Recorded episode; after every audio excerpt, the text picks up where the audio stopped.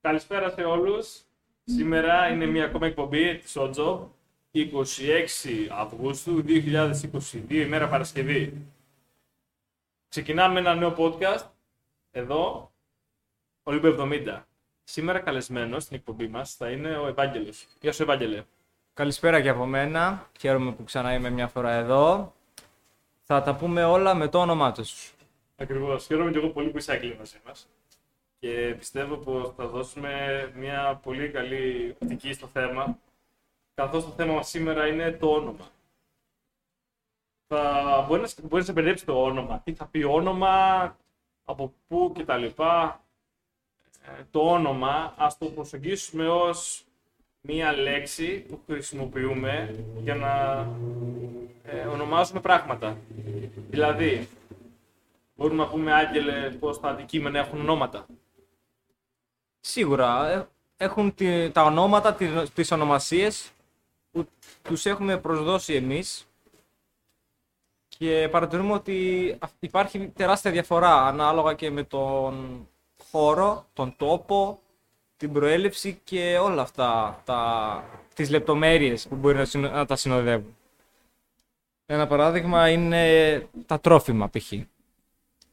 Ε, ιδιαίτερα στα αγγλικά που είναι μια γλώσσα με προσμίξεις από άλλες παλαιότερες. Ε, το χοιρινό παράδειγμα δεν λέγεται χοιρινό όπως θα το πούμε εμείς που βγαίνει από το ζώο χείρος.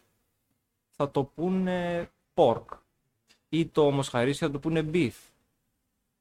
Αυτό έχει να κάνει με το ότι τα, οι κουζινικές ονομασίες προέρχονταν από τα γαλλικά. Δηλαδή αυτοί που οι μάγειρες, οι κλασάτοι άνθρωποι ήταν... μιλούσαν γαλλικά την περίοδο που ονομάστηκαν αυτά.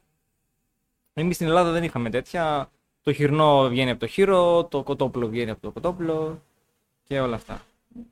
Άρα μπορούμε να πούμε ξεκάθαρα πως και τα αντικείμενα έχουν ονόματα. Δεν είναι μόνο οι άνθρωποι, έτσι. Είναι δηλαδή και τα αντικείμενα.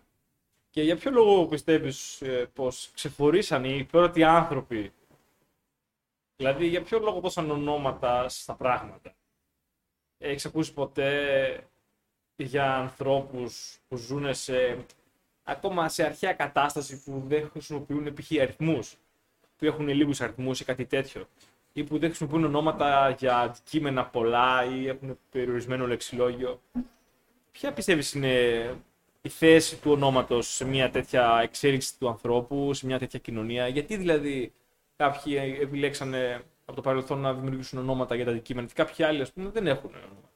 Τι συμβαίνει με αυτό; Πιστεύω πως έχει να κάνει με την ανάγκη για πληροφορία. Δηλαδή, ας πάρουμε την ομιλία χοντρικά στην πιο απλή της μορφή. Του, τα γριλίσματα και τις κραυγές που έχουν τα ζώα.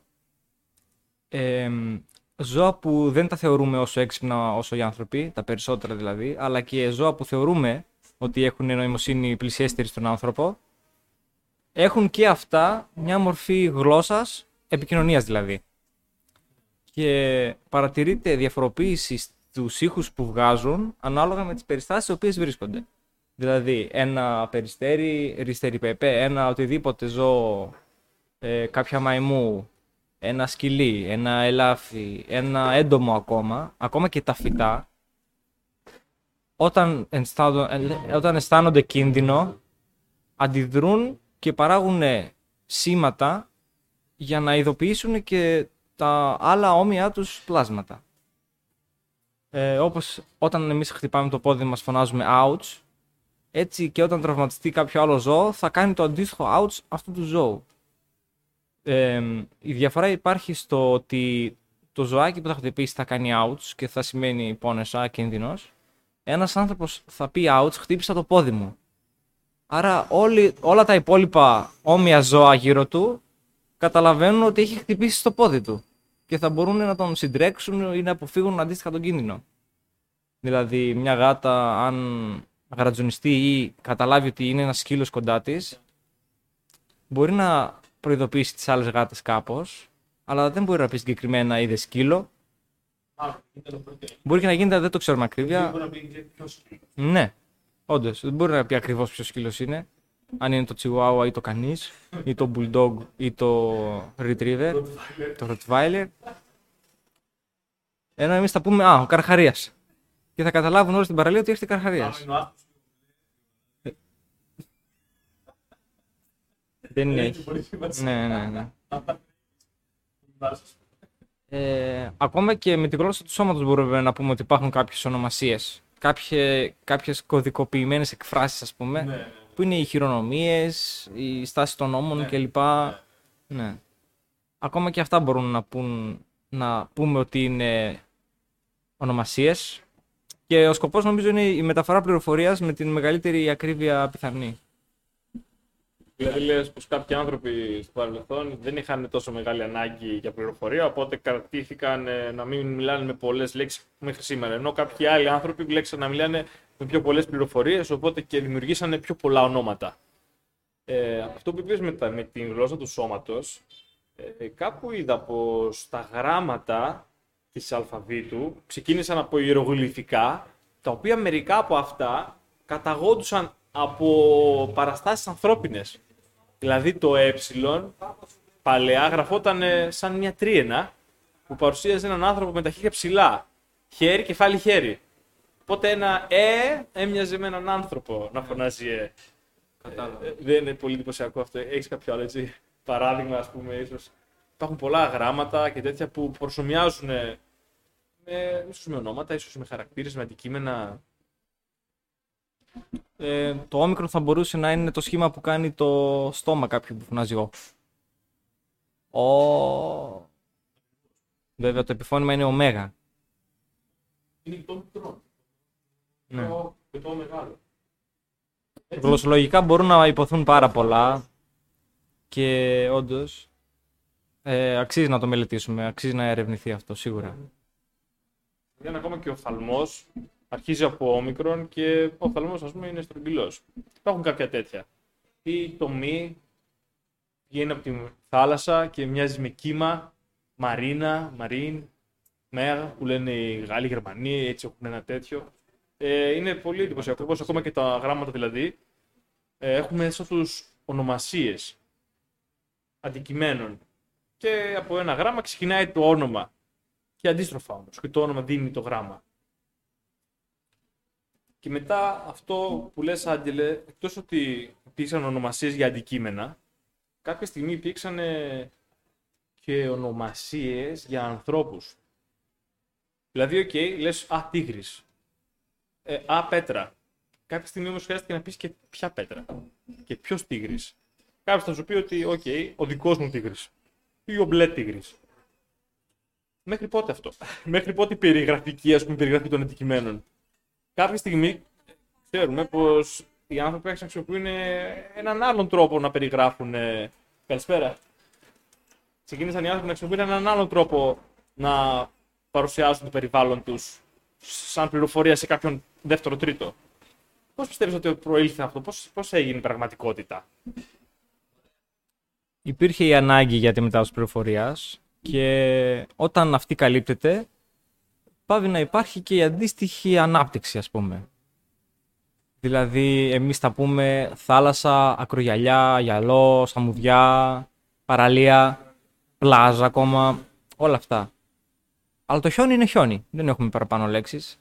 Χιόνι, πάγος, χιονόνερο, μέχρι εκεί, άντε. Αλλά οι Ινουίτες έχουν αντίστοιχες, πώς έχουμε εμείς όλες αυτές για την άμμο που είναι δίπλα στη θάλασσα, αυτοί έχουν για το χιόνι. Ανάλογα με τη σκληρότητα, τη μαλακότητα και τις ιδιότητές τους δηλαδή. Που για αυτούς ήταν πολύ σημαντικό φαίνεται να ξεχωρίζουν αυτά τα είδη χιόνιου. Γιατί μπορεί να ήταν πιο εύκολο να τα διαβείς, μπορεί να ήταν πιο επικίνδυνο να τα διαβείς εκάστοτε, μπορεί να ήταν πιο χρήσιμα, πιο άχρηστα, οτιδήποτε. Πάντως χρειαζόταν να γνωρίζουν αυτή τη διαφορά. Ε, ενώ εμείς δεν χρειαζόταν αντίστοιχα. Ναι. Ό,τι, πε- ό,τι χιόνι και αν πέσει, εμείς θα κάνουμε χιονάνθρωπο. Αυτοί έπρεπε να ξέρουν τι χιόνι έχει εκεί για το αν θα χτίσουν το iglu τους, για παράδειγμα. Για το αν θα χτίσουν iglu ή θα γίνουν χιονάνθρωποι οι ίδιοι τους. Ναι. Ήταν σημαντικό λοιπόν για αυτούς η ονομασία του χιονιού. Άρα ονομασίες το- Ναι. Η ονομασία όμως των ανθρώπων ή των αντικειμένων, δηλαδή ξέρουμε τώρα, ε, υπήρχε ο Σεχάν, υπήρχε ο Μουφάσα, έτσι, στα παιδικά. Ε, ονομασίες που εντάξει, προσωμιάζουν ήρωες από, ένα, από, από μια ιστορία. Γιατί δεν, λέ- στην ιστορία δεν, λέ- δεν λέγανε το λιοντάρι, ο μπαμπάς λιοντάρι, ή ο θείος του λιονταριού μπαμπάς, ξέρω, κάτι τέτοιο και χρησιμοποιούν ονόματα. Μη- Θέλω να πω ότι και οι άνθρωποι κάποτε μπορεί να λέγανε «Α, ο κακός Θεός, το κακό λιοντάρι. Μπορεί να λέγανε όμως και το όνομα του λιονταριού. Για ποιο λόγο λες ότι πιστεύεις ότι δημιουργήθηκαν τέτοια ονόματα; Και ναι, υπήρχαν ονόματα για ποιο λόγο δημιουργήθηκαν και τι γίνεται με αυτό; Δημιουργήθηκαν από παλαιότερες γλώσσες που εμείς δεν μπορούμε να αντιληφθούμε γιατί έχουν εξελιχθεί πάρα πολύ. Δηλαδή, το ένα πρόσφατο που είδα σήμερα κιόλας ήταν ότι η λέξη God στα αγγλικά, η λέξη gather και η λέξη good προέρχονται από την ίδια. Και δηλαδή, Και η κατσίκα. Κατσίκα δεν γνωρίζω. ε, είχε στο ίδιο βιβλίο και την, την προέλευση της λέξης bad, κακός, που βγαίνει από το, αγγλικό, από το αρχαίο αγγλικό για τον θηλυπηρπή άντρα. δεν ξέρω γιατί υπάρχει αυτός ο σεξισμός εκεί. Αλλά υπάρχει αυτό. Αυτό που λες για τους χαρακτήρες στα κινούμενα σχέδια, οι ονομασίες τους συνήθως είναι λέξεις που έχουν σημασία ακριβώς όπως το θέτεις σε άλλη γλώσσα. Ναι. Σιρχάν δεν σημαίνει κάτι στα ελληνικά. Αλλά έχω την εντύπωση ότι σημαίνει κακός βασιλιάς ή στιγνός βασιλιάς. Σιρχάν. Ο Χάν ο Καν. Ναι, ναι. Ο Γκέγκης Καν. Αντίστοιχα. Ναι. Δηλαδή σημαίνει όντως ο σκληρός βασιλιάς ή κάτι τέτοιο. Μουφάσα δεν θυμάμαι, αλλά πάλι και αυτό νομίζω κάτι σημαίνει. Επίσης ο Σκάρ λέγεται Σκάρ. Έχει μια ουλή. Αν διαβάσεις την ιστορία όπως είναι γραμμένη στο βιβλίο, το όνομα του Σκάρ πριν ονομαστεί Σκάρ, πριν αποκτήσει την ουλή, ήταν ε, η λέξη που σημαίνει σκατά. Οκ. Ε, Πώς να μην γίνει κακός ο άλλος όταν λέγεται σκατά; Το πάτησα. Ναι, τρελός παπάς το βάφτισε, ας πούμε. Είναι σημαντικό το όνομα του καθενός γιατί δείχνει ότι καταρχάς έχει φτάσει μια ηλικία γιατί δεν βαφτίζονταν Σωστό. από τη γέννα οι άνθρωποι γιατί υπήρχαν πολύ υψηλότερα ποσοστά Σημότητας. θνησιμότητας στα μωρά και υπήρχαν και διάφορες κουλτούρες που είχαν για την ονομασία. Ένα, τώρα δεν ξέρω αν είναι ανέκδοτο ή αν είναι πραγματικότητα, σε κάποια έτσι δυσνόητη για εμάς γλώσσα, ότι ονομάζουν ε, τους ανθρώπους ανάλογα με τον ήχο που κάνει μια κατσαρόλα με κάρβουνα αν την αδειάσεις, κάπως έτσι.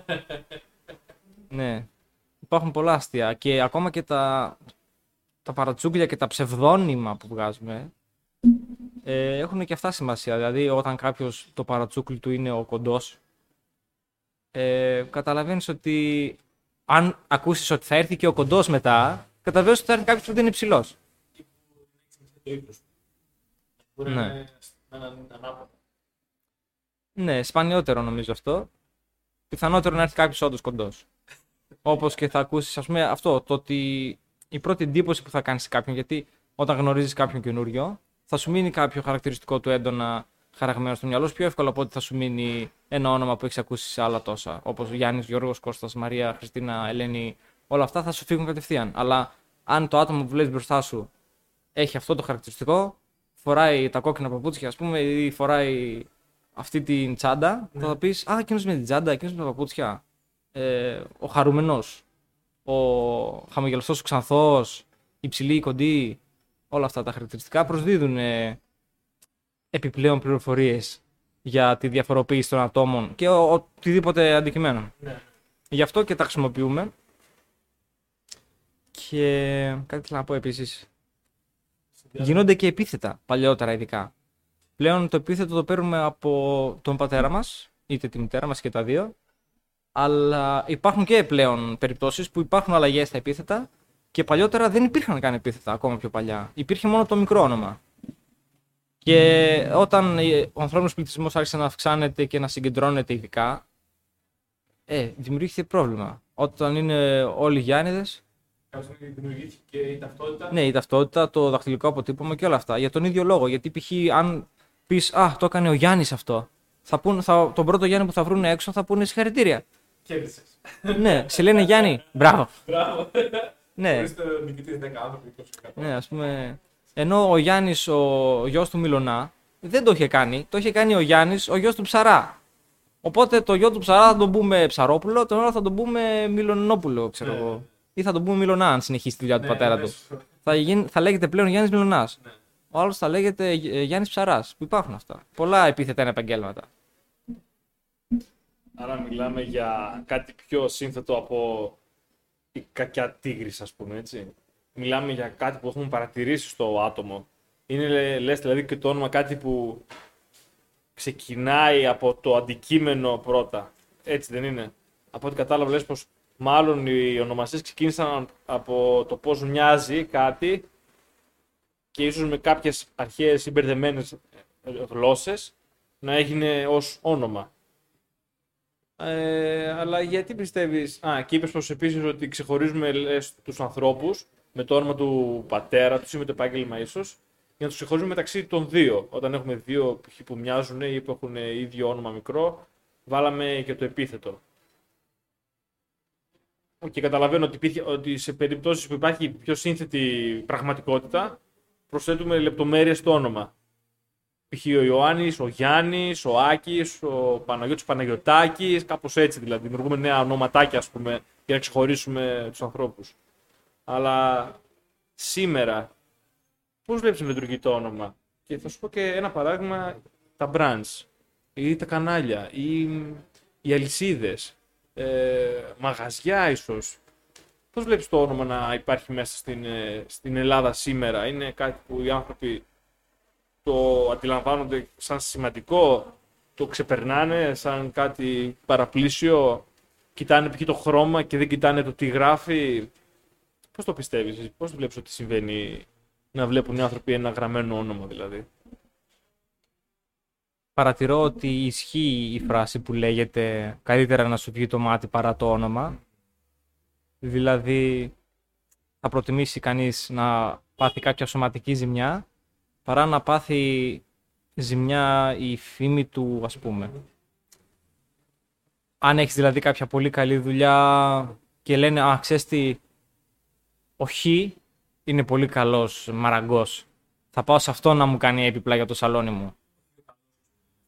Ναι, ο Χ είναι ο καλός ο μαραγκός, θα πάω σε αυτόν.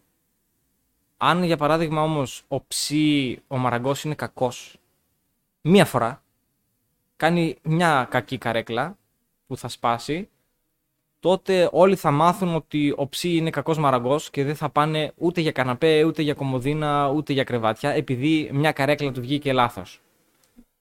Αυτό εννοούν όταν λένε καλύτερα να σου βγει το μάτι παρά το όνομα. Καλύτερα δηλαδή να έσπαγε το δάχτυλό του φτιάχνοντας την καρέκλα, παρά να φτιάξει την καρέκλα λάθος και να αμαυρωθεί. Το ότι έσπασε μια καρέκλα δεν είναι τόσο το τραγικό για το μαραγκό, είναι ότι ζημιώθηκε όμως το όνομά του, η φήμη του σαν κατασκευαστής. Έτσι, όταν βλέπουμε μια, όταν αναγνωρίζουμε κιόλας μια ράτσα, μια μάρκα, ράτσα σκύλου, μάρκα καφέ, αυτοκινήτο, οτιδήποτε, αυτό συνδέεται ταυτόχρονα με μια ποιότητα, με ένα υπόβαθρο. Και αυτό το, μας παρέχει μια σιγουριά που χρειαζόμαστε, που προσπαθούμε να τη βρίσκουμε και όσο το δυνατόν περισσότερο γίνεται και αποφεύγουμε αντίστοιχα μάρκες και ονόματα που ξέρουμε ότι είναι επιβλαβή ή κατώτερης ποιότητας ή είναι ή τα, τα άγνωστα αναλόγως. Εντάξει. Υπάρχουν και άνθρωποι που το ερευνούν και ας πούμε τους αρέσει να ανακαλύπτουν ε, διάφορες εναλλακτικές, ακόμα και άγνωστες. Αυτό που επιζητούν οι περισσότεροι είναι η ασφάλεια, η σιγουριά και η αξιοπιστία. Και όταν ένα όνομα συνδυάζεται με την αξιοπιστία, τότε αυτό το όνομα έχει πραγματικά καλή σημασία. Κατάλαβα τι λες. Δηλαδή δεν σημαίνει τόσο πολύ να είναι κάτι έβυχο ίσως, αρκεί να είναι κάτι που είναι καλό για να το χρησιμοποιήσει, να είσαι κοντά του. Ναι, καταλαβαίνω τι λες. Μπορεί να είναι χαζό όνομα, αλλά για σένα ή για κάποιον άνθρωπο που το έχει ζήσει να σημαίνει κάτι πολύ σπουδαίο. Άρα δηλαδή και λες πως οι άνθρωποι δίνουν σημασία στην εμπειρία τους περισσότερο από ότι ίσως στην προκατάληψη Γιατί άμα συνδυάσουμε ότι εύκολα μπορεί να σου βγει το όνομα, είναι σαν να λέμε ότι το όνομα λειτουργεί και ως μηχανισμός προκατάληψης. Το έχεις σκεφτεί ποτέ αυτό, πως ένα όνομα μπορεί να μαυρωθεί γρήγορα, όπως είπες, να σου βγει το όνομα. Και μπορεί ένα όνομα να γίνει ένα κακό παρατσούκλι, ας πούμε. Το έχεις σκεφτεί ποτέ αυτό; Και ποια είναι, ας πούμε, πώς μπορεί να συμβεί, ξέρω εγώ, πώς συμβαίνουν αυτά τα πράγματα και πώς μπορούμε να τα αντιμετωπίσουμε, ας πούμε. Γιατί οι άνθρωποι το κάνουν αυτό; Αυτό το κάνουν οι άνθρωποι από συνήθεια πολλές φορές ή από ανάγκη για αποδιοπομπαίο τράγο. Το κακό λιοντάρι, ο γκαντέμις, ας πούμε η μαύρη γάτα, θα πούμε «Α, αυτός είναι μαυρόγατα, είναι γκαντέμις. Υπάρχει και άλλο όνομα συνυφασμένο με τη γροσουζιά. Δεν το λέω για ευνόητους λόγους, γιατί είναι γροσουζικό. και Ο Μούφα είναι Μούφα, μαϊμού, ναι εντάξει. Αυτά είναι τα ψεύτικα γιατί οι μαϊμούδες είναι παιχνιδιάρες και παραπλανητικές καμιά φορά, ας πούμε. Και. Αχ, Τι θέλω να πω. Σίγουρα οι άνθρωποι χρησιμοποιούν τέτοιες πληροφορίες για να προστατεύονται, πιστεύω. Δηλαδή, οι άνθρωποι που χρησιμοποιούν τέτοιες, ε, τέτοιους, τέτοιους μηχανισμούς, πιστεύω ότι είναι άνθρωποι που περισσότερο φοβούνται παρά άνθρωποι που έχουν τη ζωή στα χέρια τους και κοιτάνε να πάνε μπροστά. Δηλαδή, δημιουργώντα δημιουργώντας έτσι κάποια στεγανά, κάποιες προκαταλήψεις, ε, συνεχίζουν τη ζωή τους, αλλά να σου πω κάτι, νομίζω πως πολλές φορές υπάρχουν τέτοια, τέτοιοι μηχανισμοί που σε κρατάνε πίσω. Δηλαδή, ακούς κάτι καλό και πας. Ακούς κάτι κακό και δεν πας. Οκ, καταλαβαίνω ότι είναι normal και λογικό να το κάνεις, αλλά μήπως καμιά φορά δεν είναι ακριβώς έτσι. Δηλαδή, αν πας και ρωτήσεις έναν άνθρωπο που δεν μπορεί να τρέξει καλά, ε, πώς ήταν, ε, ξέρω εγώ, ο αγώνας που παίξατε ποδόσφαιρο, α, σε λέει χάλια, ξέρω εγώ, δεν πέρασε καθόλου καλά. Ε, ναι, γιατί δεν έπαιζε, π.χ. Επειδή κοιτούσε μόνο. Και ε, ενώ αν πας και ρωτήσεις έναν αθλητή, μπορεί να σου πει Α, πολύ ωραία, πέρασε πολύ καλά. Γιατί αυτός μπορούσε και έπαιξε. Δηλαδή το απόλαυσε αλλιώς. Άρα υπάρχουν και περιπτώσεις πιστεύω που οι άνθρωποι δημιουργούν προκαταλήψεις, οι οποίες όμως δεν είναι αληθινές. Δηλαδή, πάω εγώ κάπου, δεν μου αρέσει, φεύγω, λέω παιδιά ήταν χάλια. Ναι, εμένα δεν μου άρεσε. Δεν σημαίνει ότι ήταν χάλια αυτό. Οπότε πιστεύω, πιστεύω πως πολλές φορές πρέπει να το να σκεφτόμαστε ξανά και να μην δημιουργούμε έτσι ψέματα μεγάλα και, και φουσκώνουν καμιά φορά και φουσκώνουν και φουσκώνουν και λες τώρα αυτό που θα πάει ας πούμε. Γιατί γίνεται ένα rather ville τρελό, ξέρω εγώ έτσι. Και όλα αυτά με ένα όνομα. Ο Μπάμπης ο Σουγιάς. αυτό. Τέλος.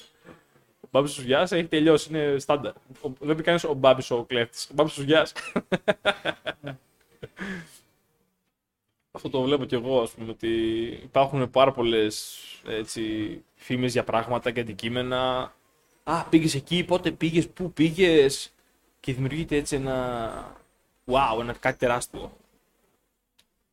Θα ήθελα να σου ρωτήσω και τη γνώμη σου για το θέμα των ε, ονομασιών των ε, χωρών, των τροφίμων, ε, όταν κάποια ο, αντικείμενο παίρνει μια επωνυμία, Πώς το αντιμετωπίζεις αυτό, Πιστεύεις ότι είναι υπερβολικό που λέμε Α, pop, περιοχή, παραγωγή κτλ. Το βρίσκω υπερβολικό. Θα πρέπει ο καθένας να μπορεί να χειρίζεται τα ονόματα σαν ένα απλό brand, σαν ένα απλό αυτοκόλλητο. Τι πιστεύεις ότι είναι καλύτερο για, για τον κόσμο; Ε, σίγουρα είναι καλό για τους παραγωγούς του εκάστοτε προϊόντος να είναι προστατευμένο οποιαδήποτε μορφή. Και αυτό έχει να κάνει και, όπως είπαμε και για τα brands και για τις αλυσίδες και τα λοιπά, έχει να κάνει και με την, με την πληροφορία ότι ξέρεις τι αυτή, αυτό το προϊόν είναι το συγκεκριμένο, δεν είναι άλλο. Δηλαδή είναι αυτό το γάλα από εκεί, είναι αυτό το αυτοκίνητο από εκεί φτιαγμένο. Ακόμα και με κριτικές ε, υπάρχει επάγγελμα που είναι ο κριτικός ταινιών, ο κριτικός του οτιδήποτε, γιατί όταν κάνεις κάποια κριτική, έχει σημασία και ποιος είσαι εσύ που κάνεις αυτή την κριτική. Ναι. Γιατί αν κάποιος αφήσει μια κριτική για ένα εστιατόριο και είναι ο ιδιοκτήτης του αντίπαλου εστιατορίου, ε, τι έχεις να μας πεις γι' αυτό τώρα, ρε, εσύ; Επειδή το μαγαζί σου δεν είχε κόσμο, ρίχνεις λασπολογή στον άλλον, ας πούμε. Είναι σημαντικό να γνωρίζεις ποιος λέει και τι. ποιος φτιάχνει και τι και πόσο μάλλον για τρόφιμα να ξέρεις τι είναι αυτό που τρως. Όπως η πυθία. Πυθία. Η πυθία έδινε πληροφορίε, αλλά δεν πυθία. Η πυθία ήταν πυθία, ήξερε τα πάντα, ναι. Ναι, ναι, ναι. Την πίστευε. ναι. Δεν ήταν. Α, μπορεί και να λέει ψέματα. Όχι. Ήταν πυθία. Σε έπιθε. Έτσι. Ήξερε τη δουλειά της. Έδινε χρησμούς και όλα τα λοιπά και την πίστευες γιατί είναι η πυθία και ήξερες ότι η πυθία ήταν ε, από το μαντίο των δελεφών κλπ. Ακόμα και οι ονομασίες των Θεών είχαν σημασία. Τώρα δεν θυμάμαι ακριβώς και πώς και τι, αλλά ξέρω ότι έχει, υπάρχει μεγάλη ιστορία και πολύ ενδιαφέρον έχει οι ονομασίε των Θεών. Εγώ ξέρω κάποια που θυμάμαι τώρα που λες. Π.χ. ο Δίας είναι ο, άνθρω- ο Θεός που ενώνει. Ο Δίας, σαν Θεός, δεν είχε ούτε κεραυνό όταν γεννήθηκε. Ο Δίας κατάφερε να ενώσει πολλές δυνάμεις εναντίον των παλιών Θεών, οι οποίοι ζούσαν κάπου κοντά στον Όλυμπο. Ζούσαν σε ένα άλλο βουνό. Και ενώ- ένωσε τους Τιτάνες μαζί του εναντίον των Θεών και κάποια άλλα έτσι τεράστια και τρομερά πλάσματα και κατάφερε και νίξε τους παλιούς θεούς. Και του δώσανε δώρο, αν θυμάμαι καλό, ύφεστος στον κεραυνό. Ε, και κάποια ονόματα θεών είναι και πολύ πολύ αρχαία. Ο Ποσειδώνας ε, συνδέεται με την γη και τον σεισμό. Αυτός που δονεί τα πόδια. Από το δόνηση και το πόδι. Όπως είναι το τραπέζι, το, Ναι. αυτό το, το πι είναι το, το πόδι. Δηλαδή, όταν γινόταν σεισμός, γινόταν ένα τσουνάμι αντίστοιχα και οι άνθρωποι που το είχαν συνδέσει, ο Ποσειδώνα μας κάνει. ναι, ναι, Μας, κα- μας φέρνει μεγάλο, πολύ νερό λόγω του σεισμού. Είχαν τέτοια. Και η Αφροδίτη που βγαίνει από τον αφρό, βγήκε από τον αφρό της θάλασσας, κάπως έτσι. Από το κεφάλι του Δία νομίζω, αλλά. Όχι, η Αθηνά είναι το κεφάλι του. Από το κεφάλι του Δία η Αθηνά, ναι. Και η Αφροδίτη από τον αφρό της θάλασσας και κάτι τέτοιο. Όντως, δηλαδή και η πληροφορία που παίρνουμε, λες, το όνομα από την οποία την παίρνουμε έχει σημασία πάλι. Απίστευτο δεν είναι αυτό, λέει το ε, σκεφτεί πως ότι μπορείς να διαβάσεις κάτι, αλλά άμα είναι γραμμένο από κάποιον που δεν τον. ε, που δεν ξέρει ότι δεν ξέρει, δεν έχει σημασία. Αναξιόπιστο. Ναι, αντίθετα, άμα διαβάσεις από κάποιον που έχει σημασία, αυτό έχει σημασία τέλος. Το, δεν είναι πολύ, πολύ σημαντικό αυτό. Εγώ το νιώθω πολύ έτσι, δυνατό σαν χαρακτηριστικό ότι άμα είναι γραμμένο από κάποιον άνθρωπο που τον ε, έχω, ξέρω και τον εμπιστεύομαι, το πιστεύω. Αν είναι από κάποιον που δεν τον εμπιστεύομαι, είναι σαν να μην το διάβασα, ας πούμε. Σου έχουν τύχει τις περι- σου έχουν τύχει- σου έχουν τύχει τέτοιες περιπτώσεις. Ε, προφανώς, ναι. Το τι λέει κάποιος και τι, ποιος είναι αυτός που το λέει έχει μεγάλη σημασία. Για παράδειγμα, δύο μαθητές σε μια αίθουσα που μιλάνε την ώρα του μαθήματος. Αν τους πει ένας μαθητής τους, «Ε, σταματήστε να μιλάτε, δεν θα σταματήσουν ποτέ. Αν τους πει κάποιος καθηγητής τους, ανάλογος ποιος καθηγητής και πώς θα το πει, Στάδερη. ο καθηγητής τάδε θα έχει σημασία αν θα το πει. Γιατί μπορεί κάποιος καθηγητής να είναι πιο σεβαστός, άλλος λιγότερο σεβαστός, άλλος μπορεί να μην τους κάνει παρατήρηση, να τους κάνει να σταματήσουν αλλιώς. Έχει σημασία. Όπως έχει και σημασία για, το... για τους μαθητές, στην αρχή της σχολικής χρονιάς, τώρα που έρχεται κιόλας, ο καθηγητής βλέπει μια λίστα με ονόματα χωρίς καμιά άλλη πληροφορία. Ναι. Ξέρει μόνο ονομασία, άντε και το φύλλο του ατόμου. Που και αυτό γίνεται να αστοχήσει σε μερικά ονόματα. Ονοματεπώνυμα. Ε, αντίστοιχα και οι μαθητές, όταν παίρνουν το πρόγραμμά τους, βλέπουν αυτήν την ώρα έχουμε με αυτόν τον καθηγητή. Καμία άλλη πληροφορία. Τι είναι αυτός ο καθηγητής; Αγκιοπλαστική κάνει, γυμναστική κάνει, μαγειρική κάνει. Πού να ξέρουμε; Είδαμε ένα όνομα. Κοιτάνε και τα βιβλία τους, κανένα βιβλίο δεν έχει το όνομα του καθηγητή. Αμυρίζουν τα νύχια τους. Είναι ένας κακός σχεδιασμός υπηρεσίας αυτός. Θα μπορούσε να έχει Θα μπορούσε καθηγητή να αλλάξει ονόματα. Θα μπορούσε αντίστοιχα να λέγεται, αντί να έχει το όνομα του καθηγητή, που στην πραγματικότητα δεν ενδιαφέρει και τους μαθητές τόσο πολύ, θα μπορούσε να λέει το μάθημα που θα κάνουν. Δηλαδή, αντί να λέει πρώτη ώρα Γιάννης, να λέει πρώτη ώρα μαθηματικά. Και να μην μάθουν ποτέ το όνομα του καθηγητή. Εντάξει, θα το μάθουν, απλά δεν θα, δεν θα είναι το πρώτο πράγμα που βλέπουν. Αναλόγως ποια πληροφορία θεωρείται σημαντικότερη. Και πολλές φορές όταν δίνεται το πρόγραμμα μετά αλλάζει χίλιες φορές, γι' αυτό κιόλας το σημαντικό για το σχολείο δεν είναι ποιο μάθημα θα γίνει, είναι ποιος καθηγητής θα απασχοληθεί. Γι' αυτό, γι αυτό κιόλας είναι με το όνομα.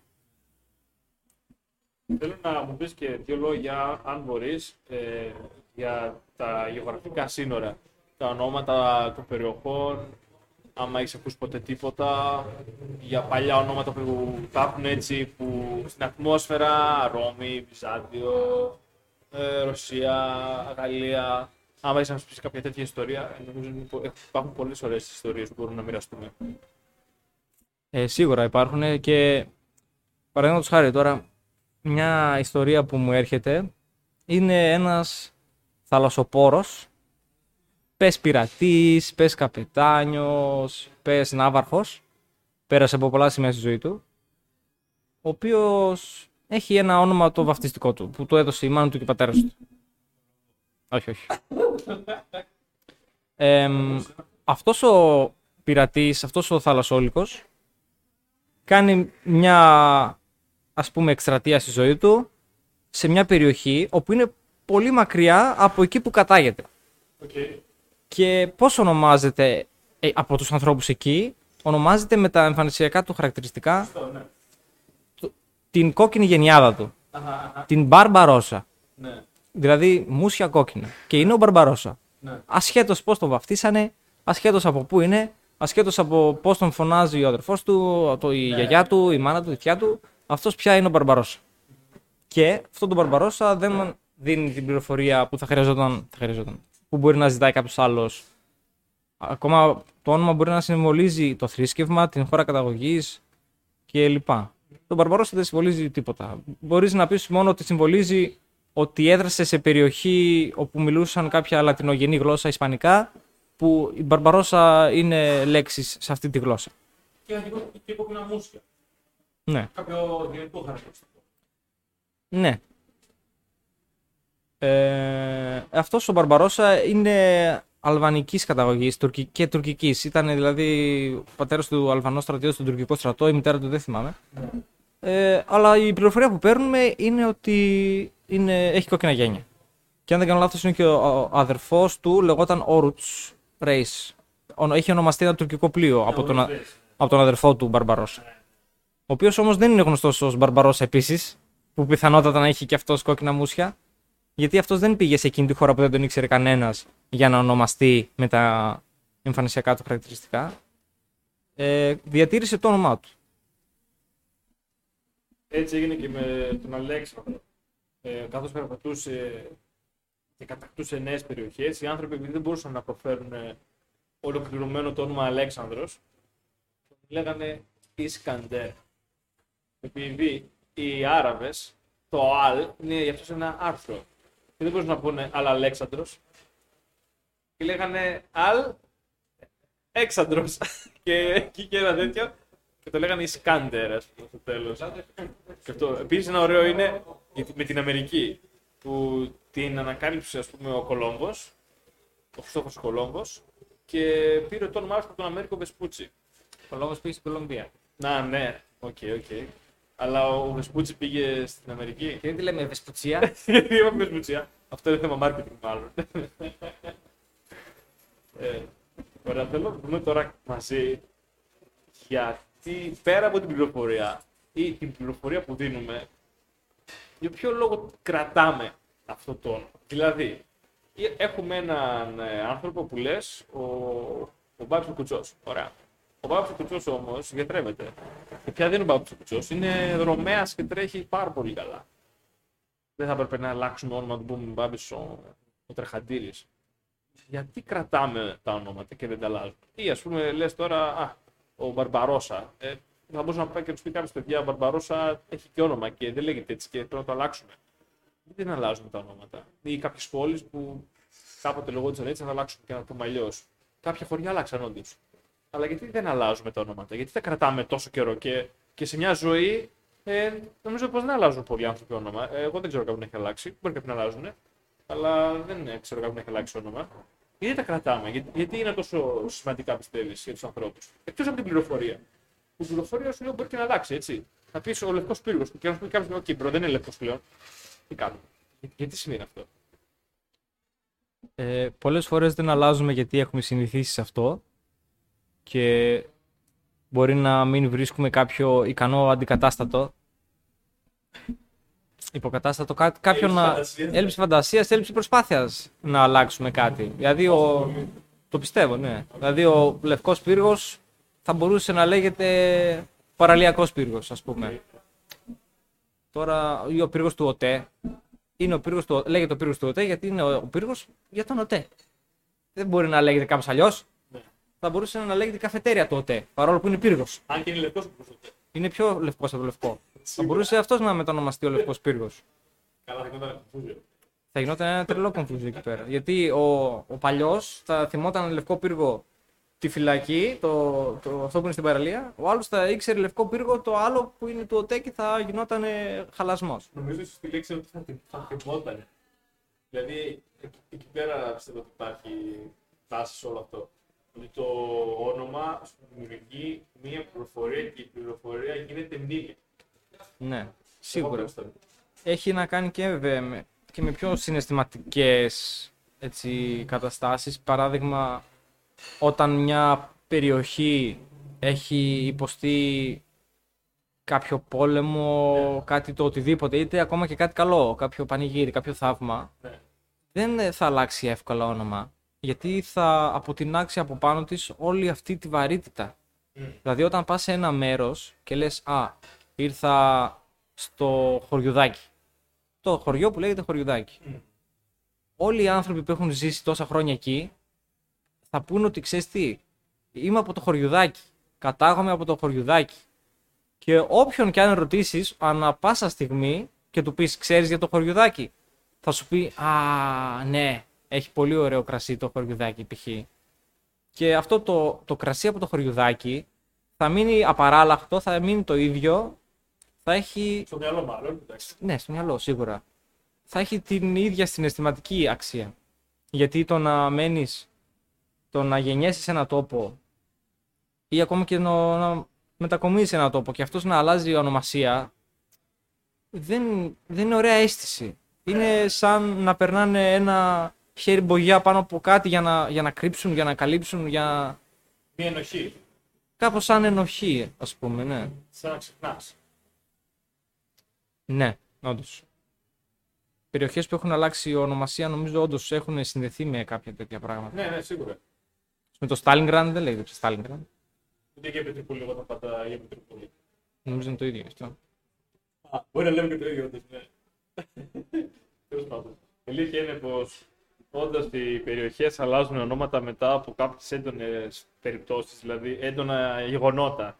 Στην Μαθία τα χωριά που βρίσκονται όπως η Μέση, η Κουλούρα, ο Σταυρός, ονομάστηκαν έτσι καθώς όταν πέθανε ο μικρός ο Άγιος Αντώνιος που ζούσε στα Πιέρια, όταν πέθανε, έβαλαν το σώμα τους σε ένα φέρετρο και τον περάσανε μέσα από τα χωριά και ανάλογα με την πορεία που ακολουθούσαν τα βόδια μέσα από το χωριό, το χωριό πήρε το όνομα. Δηλαδή από το σταυρό τα βόδια έκαναν ένα σταυρό. Στην κουλούρα τα ζώα έκαναν μια κουλούρα γύρω από το χωριό. Από τη μέση τα βόδια πέρασαν από τη μέση και υπάρχει και ένα χωριό στην Μαθία που λέγεται Ξεχασμένη. Γιατί ξέχασαν να πάνε από εκεί τα βόδια. Και ονομάστηκε έτσι. Υπάρχουν και άλλα. Υπάρχει το νησί, η νησί Ελλήνη Σελούδη, επειδή παλιά όλα αυτά ήταν νησιά μέσα σε ένα μεγάλο βάλτο. Και η Αλεξάνδρεια έχει ένα πολύ σπουδαίο όνομα της Συμμαθίας. Πολλοί δεν ξέρουν την Αλεξάνδρεια της Συμμαθίας και νομίζουν ε, μιλάμε για την Αίγυπτο. ε, είμαστε στην Αλεξάνδρεια. Αυτό από την Αίγυπτο, ξέρω εγώ. Λοιπόν, η Αιγύπτιος. Αλεξ... Αιγύπτιος. Αυτό είσαι λίγο σκούρο. Κάποιο τη με την Αλεξάνδρεια μπορεί να είναι όντως Αιγύπτιος. Τέλος πάντων. Ε, η Αλεξάνδρεια ονομάστηκε Αλεξάνδρεια διότι η φήμη, η φήμη είναι ένα σχεδόν ιστορία αυτό. Λέει πως η Αλεξάνδρεια ονομάστηκε Γιδάς από. Όχι, ε, Γιδάς, κάπως έτσι από τον ε, Αλέξανδρο, διότι όταν πέρασε είδε, είδε γη. Και λέει γη, είδα, γη, είδα και ονομάστηκε κατά κάποιο τρόπο Γιδάς, τουλάχιστον μέχρι μέχρι τα κοντινά χρόνια για μας, ονο- κάπου- κάποιοι το λένε ακόμα Γιδά τώρα. Κάποτε λεγόταν Γιδάς, μετά ονομάστηκε Αλεξάνδρεια για να οριοποιήσει έτσι το όνομα του Αλέξανδρου. Γιατί ο Αλέξανδρος έδωσε πολλές πόλεις το όνομα. Και για να τονίσουμε εμείς το, τη σημασία του Αλεξάνδρου στην περιοχή μας, ε, αλλάξαμε το όνομα για να κάνει πιο πολύ Μπαμ. Να κάνει μεγαλύτερο, καλύτερο marketing. Άρα πιστεύεις και εσύ πως το όνομα συνδέεται με τη μνήμη. Αλλά και με την τροπή, είπες. Δηλαδή ότι άμα κάτι καλύψουμε, είναι σαν να ντρεπόμαστε για αυτό που είμαστε, κάτι, κά, κάπως έτσι. Δηλαδή αν μπεις στο όνομά σου, είναι σαν να ντρέπεσαι για το ποιος είσαι. Υπάρχει κάτι τέτοιο, το πιστεύεις ότι συμβαίνει αυτό; Ή μπορεί να πει όλος ότι είναι μυστικό, είναι προσωπικό δεδομένο και ξέρω εγώ. Πώς θα το εντοπίζεις εσύ άμα κάποιος δεν σου πει το όνομά του ή το επίθετό του; Ε, σίγουρα θα μου φανεί περίεργο και θα καταλάβω ότι δεν θέλει να τον γνωρίζω. Το κοίταξα τώρα και το Stalingrad άλλαξε ονομασία και πλέον λέγεται Volgograd. Δηλαδή από πόλη του Στάλιν πλέον λέγεται πόλη του Βόλγα. Ναι. Για, ναι, και το λέει για- για ευνόητους λόγους. Ναι. Ε, το να κρύψει κάποιος το ονοματεπώνυμό του είναι μια μορφή απάτης αρχικά και κάποιος που κοιτάει να εξαπατήσει ποτέ δεν έχει καλό σκοπό. Ε, είναι σίγουρα και μια ντροπή που νιώθει κάποιος και κρύβεται. Σίγουρα θα υπάρχουν πολλοί λόγοι αν το κάνει κάποιος αυτό. Ε, μπορεί και πολλές φορές να είναι ανάγκη να, να αποκρύψει την ταυτότητά του, να, να β- ρίξει από πάνω του το, την κοινωνική του θέση. Το εννοώ πολύ, με πολύ ευρύ, ευρία σημασία κοινωνική θέση. Το ποιος είναι στην κοινωνία. Δηλαδή, εγώ δεν είμαι πια αυτός που είμαι, είμαι κάτι άλλο αυτή τη στιγμή. Όπως οι παπάδες. Ε, Όπως οι μοναχοί που αλλάζουν όνομα. Γιατί θεωρείται ότι έχουν, ο άνθρωπος που ήταν πριν γίνουν μοναχοί έχει πεθάνει; Γι' αυτό. Και σίγουρα υπάρχουν και άλλες θρησκείες και άλλες ε, πεποιθήσεις που το ασκούν αυτό, δεν τις γνωρίζω. Αλλά είναι πα- πάνω κάτω στην ίδια, στο ίδιο μονοπάτι αυτά. Ε, νομίζω ότι κανένας δεν θα πρέπει να ντρέπεται για αυτό που είναι, ούτε για το όνομά του, ούτε για τίποτα που είναι. Θα πρέπει να το στερνίζεται, να είναι περήφανος για αυτό που είναι, να το καλυτερεύει, να το, να το κυνηγάει, ας πούμε, να επιδιώκει να είναι ο αυτός τους πάντα. Αυτό που λες είναι πολύ σημαντικό και μπορώ να κάνω και μια αναφορά πως είναι δικαιώματα, δικαιώμα του ανθρώπου να έχει όνομα. Δηλαδή σκέψου πως υπάρχουν παιδιά τα οποία γεννιούνται και μπορεί για κάποιο λόγο να χάσουν την οικογένειά τους και να καταλήξουν σε, από μικρή ηλικία που μπορεί να μην μιλάνε ακόμα σε ένα ορφανοτροφείο με άλλα παιδιά. Και αυτά τα παιδιά μπορεί κάποια αυτά να μην έχουν όνομα. Λοιπόν, να ξέρεις πως είναι υποχρεωτικό, υποχρεωτικό, είναι δικαίωμα του παιδιού να έχει όνομα και δικαίωμά του να το διεκδικεί. Δηλαδή δεν μπορεί να, σ- να σε φωνάζει με ένα όνομα που δεν είναι δικό σου. Καταλαβαίνεις πώς το λέω. Αντίθετα, και εσύ καλό είναι να, φω- να καλείς τους ανθρώπους με το όνομά τους. Εγώ προσωπικά εκτιμώ τα ονόματα. Δηλαδή προτιμώ να καλώ κάποιον με το όνομά του, το βαφτιστικό του όνομα, παρά με το παρατσούκλι του. Όσο μπορώ περισσότερο, όποτε μου είναι και πιο εύκολο. Δηλαδή όταν, εις- όταν ήμουν σε ομάδες με πολλά άτομα και ζούσα μαζί, Κάποιοι είχαν, και- είχαν κάποια κοινά ονόματα, οπότε ήταν κάπως για μένα αναγκαστικό να χρησιμοποιήσω έναν άλλο μηχανισμό, το επίθετο. Αλλά προσπαθούσα συνεχώς να χρησιμοποιώ το μικρό όνομα. Γιατί νομίζω πως νιώθεις και πιο ωραία. Δηλαδή είναι και, είναι και ένα κομμάτι συναισθήματος που σου βγαίνει όταν ακούς το όνομά σου από κάποιον άλλον. Έχεις σκεφτεί ποτέ αυτό το, το, το άκουσμα, το συνέστημα; Δηλαδή, εκτό από τη μνήμη που θυμάσαι, λες, Α, εγώ έχω το όνομά μου από τότε που ήμουν μικρός αλλά και όταν σε φωνάζει κάποιος ή σε φωνάζει με ένα όνομα που αυτός σε φωνάζει, ας πούμε. Λόγω φιλίας, λόγω κάποιου, ίσως κάποια εμπειρίας που είχατε μαζί μπορεί.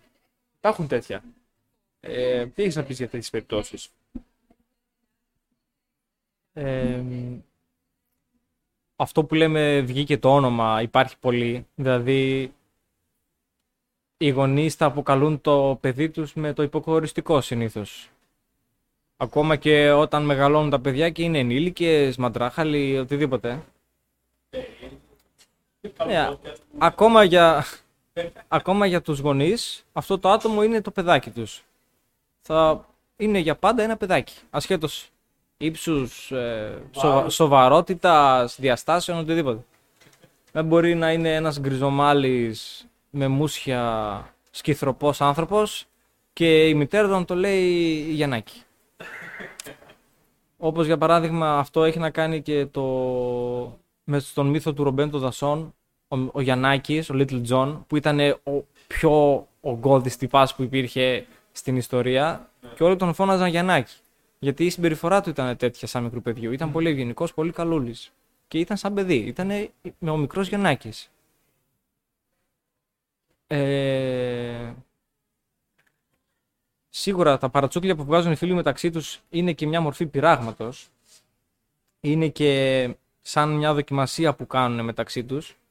Ειδικά άντρες, από όσο ξέρω, που με αυτόν τον τρόπο έτσι προκαλούν τον άλλο, το άλλο άτομο για να δούνε μέχρι πού θα το αντέχει, μέχρι πού θα το πηγαίνει κλπ.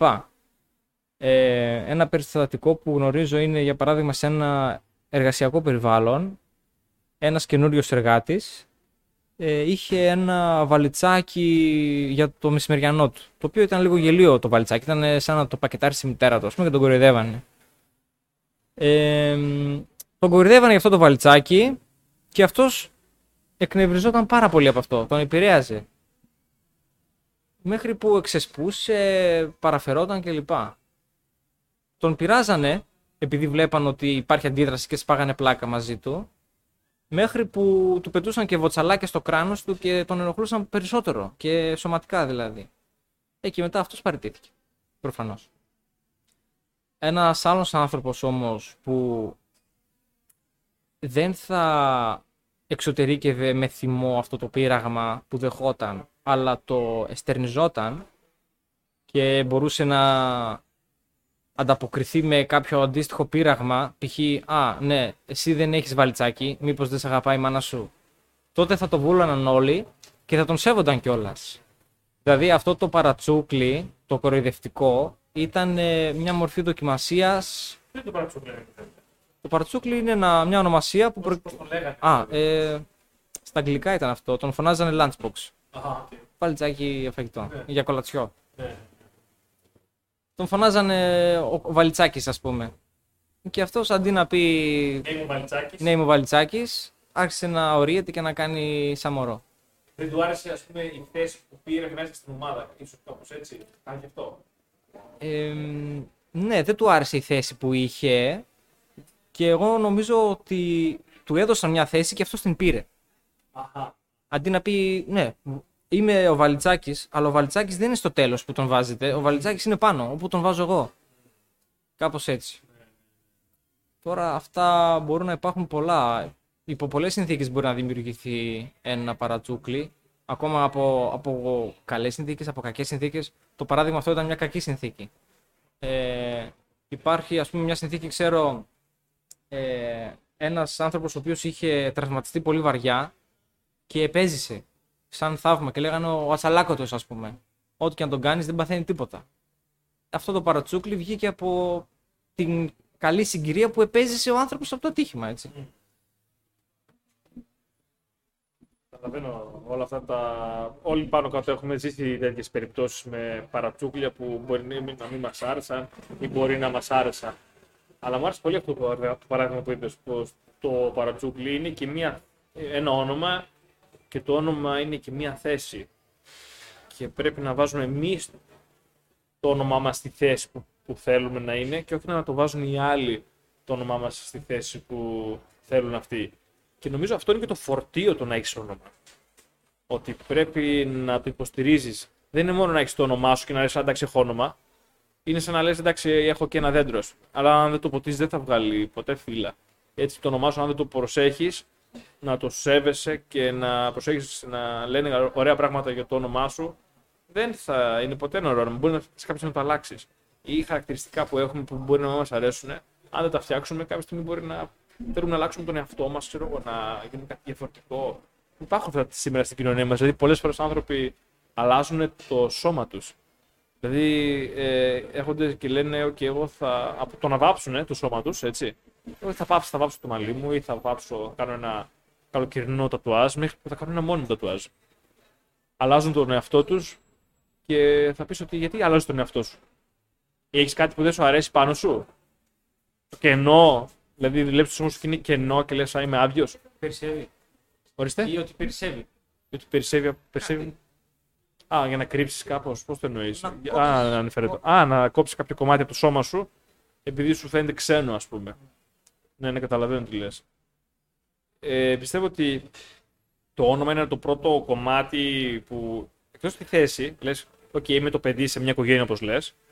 Ε, είναι και το όνομά σου ε, κάτι που είναι πέρα από τη θέση, γιατί η θέση σου αλλάζει συνεχώς, έτσι. Αλλάζει συνεχώς. Ε, είναι κάτι που μπορείς να μιλάς στον εαυτό σου με αυτό, ίσως το έχεις νιώσει ποτέ αυτό. Ότι λες, ποιος είσαι, είμαι αυτός. Τι λέει, αλλιώς πώς θα πεις, είμαι, το- είμαι το παιδί της μαμάς μου. Κατάλαβες πώς το λέω; Το, ε, αυτή η προσέγγιση ε, πιστεύεις ότι οι άνθρωποι όταν θέλουν να προσ... αυτοπροσδιοριστούν τι χρησιμοποιούν ε, για να πούνε π.χ. Α, θα πει όλος, Α, εγώ είμαι Θεσσαλονικιός ή Α, εγώ είμαι άνθρωπος ή εγώ είμαι ένας γήινος. Ε, το όνομα τι μπορεί να δείξει σε, ένα τέτοια, σε μια τέτοια σκέψη, ας πούμε. Πότε θα σκεφτεί ο άλλος το όνομά του ότι Α, εγώ είμαι αυτός. Για να πάρει ίσως, μια απόφαση ή για να κάνει μια συζήτηση με κάτι, για να δει κάτι. Ξέρεις, γιατί όταν αντιμετωπίζεις ένα θέμα, το αντιμετωπίζεις ως κάτι, ως τι; Ως πολίτης, ως άνθρωπος, ως, ως ο εαυτός σου, ποιος είσαι. Πότε οι άνθρωποι θυμούνται το ποιος είναι, το όνομά τους, το όλο αυτό; Ε, προσωπικά όταν σκέφτομαι τον εαυτό μου δεν σκέφτομαι τόσο με την ονομασία μου. Περισσότερο σκέφτομαι χαρακτηριστικά ή ανάγκες ή το τι είναι αυτό που θέλω να διαλέξω ή να κάνω ή να ράνω οτιδήποτε. Ε, γνωρίζω βέβαια ότι υπάρχουν άνθρωποι που το κάνουν και ειδικά θυμάμαι παράδειγμα ενός αθλητή ο οποίος τον είχα δει να παίζει με τον προπονητή του ε, αθλούταν, προπονούταν. Και όταν έκανε μια κακή παλιά, Θα έχουμε στο live podcast. όταν έκανε μια κακή παλιά λοιπόν, ε, άρχισε να βρίζει και να φωνάζει ένα όνομα. Λέω, ποιον βρίζει τον προπονητή του, γιατί να μιλήσει στον προπονητή του, να τον βοηθήσει προσπαθεί. Αλλά μετά κατάλαβα ότι το όνομα που έβριζε ήταν ο ίδιος του. Και έπαθα πάρα πολύ μεγάλη πλάκα από αυτό. Λέω, τον εαυτό του βρίζει ο άλλος. Δεν πάει καλά. Έτσι θεωρώ εγώ ότι είναι λίγο, λίγο παρανοϊκό να αναφέρεις τον εαυτό σου σε τρίτο πρόσωπο. Ναι, εντάξει, επιπλέον ταινία σίγουρα. Γιατί υπάρχει και ο εκάστοτε σκοπός. Ε, Επίσης, το πώς συστήνεται κάποιος έχει μεγάλη σημασία. Για παράδειγμα, ε, ένας γνωστός μου είχε, τον ενοχλούσε όταν τον αναφέρονταν με το υποκοριστικό του, αλλά και ο ίδιος του ε, συστηνόταν με αυτό. Και το μονολόγησε σε κάποια στιγμή, λέει, ε, πώς να μην με φωνάζουν έτσι, αφού έτσι συστήνομαι. Είμαι χαζός. Ναι, ας πούμε, εγώ αυτόν τον φίλο μου τον φωνάζω με το όνομα το ολόκληρο, το μακρύ, ας πούμε. Αυτό που θέλει. Και αφού, εφότου το κατάλαβα, δεν μπορούσα να το κάνω αν δεν είχα καταλάβει. Δεν το είχε εξωτερικεύσει. Ναι. Φοβόταν να αλλάξει το όνομά του. Ε, όχι ότι φοβόταν να το αλλάξει, φοβό... φοβόταν. Θα θεωρούταν περίεργος αν έβρισκε όποιον γνώριζε και το έλεγε να μην με λες με αυτό που έχεις μάθει, να με λες με το άλλο που θυμήθηκα τώρα. Εντάξει. Ε, οποιοςδήποτε καινούριος τον γνωρίσει θα ε, συστηθεί με το ολόκληρο το ονοματεπώνυμο, ας πούμε, ε, και ε, μπορεί να προκύψει άλλο παρατσούκλι, τι να πω. Επίσης υπάρχει η ονομασία που χρησιμοποιούμε σε ηλεκτρονικές πλατφόρμες κυρίως ή ακόμα και μέσω αλληλογραφίας. Ε, δηλαδή προσωνύμια σε διάφορες πλατφόρμες συνομιλίας, σε blogs, σε μέσα κοινωνικής δικτύωσης. Όπως και για παράδειγμα ε, πολλοί άνθρωποι που δημιουργούν ε, ψευδή προφίλ τέτοια. Είτε για εξαπάτηση είτε για πιο, πιο ευγενικούς σκοπούς, αλλά και πάλι είναι μια μορφή εξαπάτησης. ας πούμε. Ναι.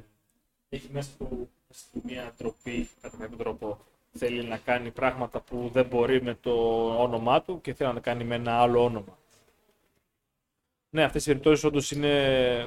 συμβαίνουν. Εγώ έχω γνωρίσει και εγώ άτομο το οποίο λέει, ξέρεις τι, το όνομά μου είναι αυτό, έχω στηθεί για πολύ καιρό στην όνομα με αυτό το όνομα, αλλά τελικά αποφάσισα από εδώ και πέρα, μπορεί επειδή έχω αλλάξει χώρα, το, και το όνομά μου σε, σε μια γλώσσα, στη γλώσσα στην οποία ζω μέσα τώρα, είναι δύσκολο να το προφέρουν.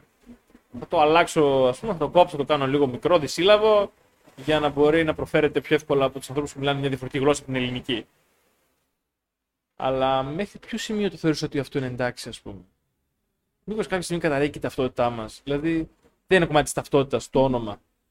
Ε, δηλαδή, άμα ξαφνικά σε λένε ότι okay, θα έχεις ένα άλλο όνομα. Όπως λες ότι οι άνθρωποι που αλλάζουν και ζουν ξαφνικά ως μοναχοί, ας πούμε, αλλάζουν όνομα. Είναι μια ταυτότητα, κομμάτι της ταυτότητάς τους. Δεν πει ότι είναι και αυτό ένα κομμάτι της ταυτότητας. Πόσο εύκολο μπορείς να αλλάξεις όνομα; Ή αν αλλάξεις όνομα, δεν έχεις αλλάξει λίγο την ταυτότητα; Τι έρχεται πρώτο, τι έρχεται δεύτερο, ας πούμε; Τι πιστεύεις συμβαίνει σε αυτές τις περιπτώσεις; Γενικά το να αλλάζει το όνομά σου δεν είναι παράνομο από όσο ξέρω, γίνεται δηλαδή. Ε, το να αλλάξεις το όνομά σου νομίζω σημαίνει έτσι μια, μια σύγκρουση με αυτό που ήσουν αν θες να το αλλάξεις. Να ξεχάσεις, να διώξεις, να, να αλλάξεις. Τώρα τι μπορεί να είναι αυτό που θα σε αλλάξει τόσο πολύ, που θα αλλάξει και το όνομά σου και θα είναι σημαντικό να αλλάξεις όνομα; Δεν γνωρίζω. Δεν έχω έρθει σε τέτοια θέση ποτέ. Να πω ότι ξέρεις τι, πρέπει να αλλάξω το όνομά μου. Δεν μπορώ να συνεχίσω με αυτό το όνομα. Δεν μπορεί να με αποκαλούν πια έτσι. είναι και κάπως ε, αυτοδίκαιο το να ονομάζεσαι όπως θέλεις γιατί οι περισσότεροι άνθρωποι ονομάζονται όσο είναι παιδιά. Και όσο είναι παιδιά εξαρτώνται από άλλους. Από άλλους οι οποίοι αυτοί συνήθως τους έχουν ονοματίσει. Οπότε το να αλλάζεις όνομα είναι σαν να αποτινάσεις όλη αυτή την συσχέτιση που είχες με αυτούς τους ανθρώπους. Δηλαδή δεν έχω πια το όνομα που διάλεξαν αυτοί που με μεγάλωσαν. Δεν έχω πια το όνομα που μου διάλεξαν αυτοί που νοιάζονταν για μένα στην καλύτερη περίπτωση, στις καλές περιπτώσεις. Ναι, ναι. Έχω ένα όνομα που διάλεξα εγώ ή που πώς προέκυψε το όνομα; Έχει και αυτό μεγάλη σημασία. Πώς προέκυψε το όνομα; Θέλεις να πούμε μερικά παραδείγματα ονομάτων που σημαίνουν πράγματα; Εγώ θα πω ένα απλό που θυμάμαι τώρα. Το όνομα του Φιλίππου. Το Φίλιππος σημαίνει ο φίλος του αλόγου ή αυτός που αγαπάει τα άλογα. Ο Αλέξανδρος σημαίνει αυτός που προστατεύει από τους άνδρες ή κάποιοι θα το μεταφράσουν ίσως ως αυτός που προστατεύει τους άνδρες.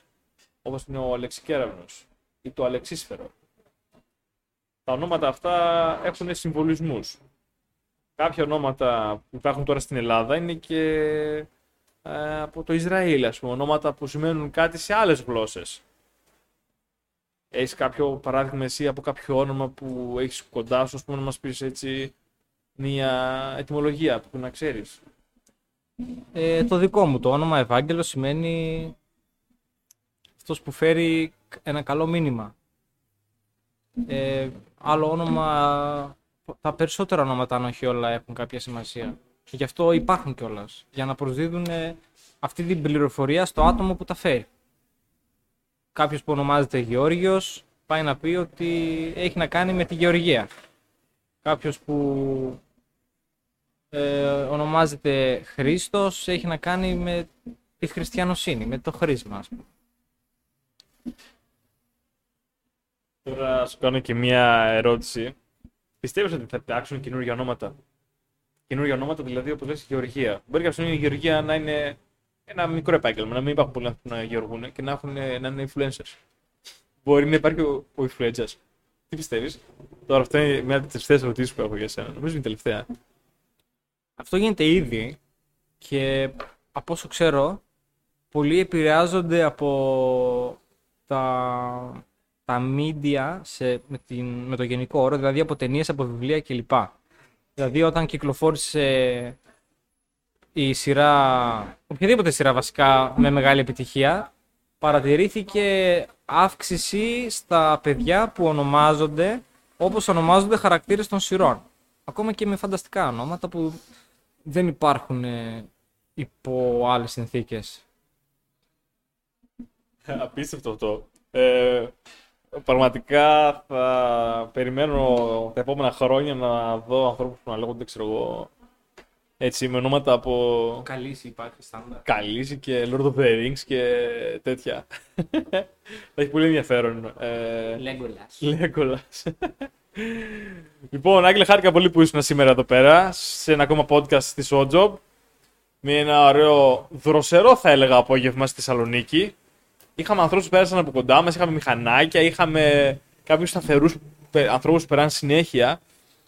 Με, όποιος θέλει να έρθει εδώ μαζί μας μπορεί κάθε Παρασκευή 7 η ώρα το απόγευμα ανοίγουμε εδώ τις πόρτες μας ξεκινάμε το podcast και έρχεται εδώ μαζί μας, μας ακούει, συμμετέχει τον κάνουμε μια μικρή ξενάγηση στο χώρο τον οποίο τον έχουμε διαμορφώσει, τον έχουμε φτιάξει πάρα πολύ όμορφο με memes, αστεία, αφήσει και στίχους έτσι που φτιάχνουν τη διάθεση, χιουμοριστικές ε, εικόνες. Ε, αυτά, Άγγελε, θες να πεις κάτι άλλο πριν κλείσουμε; Ε, το όνομα όπως και η υπογραφή είναι σημαντικά πολύ και πρέπει να προσέχουμε που τα βάζουμε. Σε ευχαριστώ, Άγγελε. Απάντησε όλες τις ερωτήσεις και μέχρι την επόμενη φορά, Καλή συνέχεια. join our job, follow your spirit.